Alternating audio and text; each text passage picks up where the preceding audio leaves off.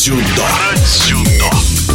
На чемпионате России по дзюдо в Екатеринбурге очень увлекательным вышел финал весовой категории до 70 килограмм у женщин. В решающем поединке встретились две молодые и очень талантливые спортсменки. Бронзовый призер Олимпийских игр в Токио Мадина Таймазова, представляющая Санкт-Петербург и Северо-Кавказский федеральный округ, и победительница первенства России Дина Гизатулина из Челябинской области.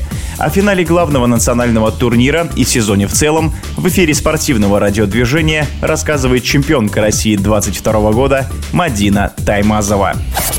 Для меня турнир в Екатеринбурге сложился удачно. Я уверенно прошла всех своих соперниц. Все как бы закончилось хорошо, удачно. Чувствовалось, что это Россия особенно, так как Федерация дзюдо России юбилей, 50 лет со дня основания. На турнир приехали все знаменитые личности дзюдо. Это и олимпийские чемпионы, и олимпийские призеры, все легендарные тренеры, все представители дзюдо. Первый мой поединок закончился за 36 секунд двумя оценками. Финальный поединок затянулся, потому что выбрала такую тактическую борьбу, более уверенную, то есть без рисков, без какого-то фурора. То есть спокойно каждый момент перетягивала в свою сторону и шаг за шагом шла к победе. В финале я встретилась с челябинской дзюдоисткой Гизатулиной Диной, тоже неплохая девочка, дзюдоистка, вполне опытная, набирает непростой соперник. Я я думаю, что подводить еще рано итоги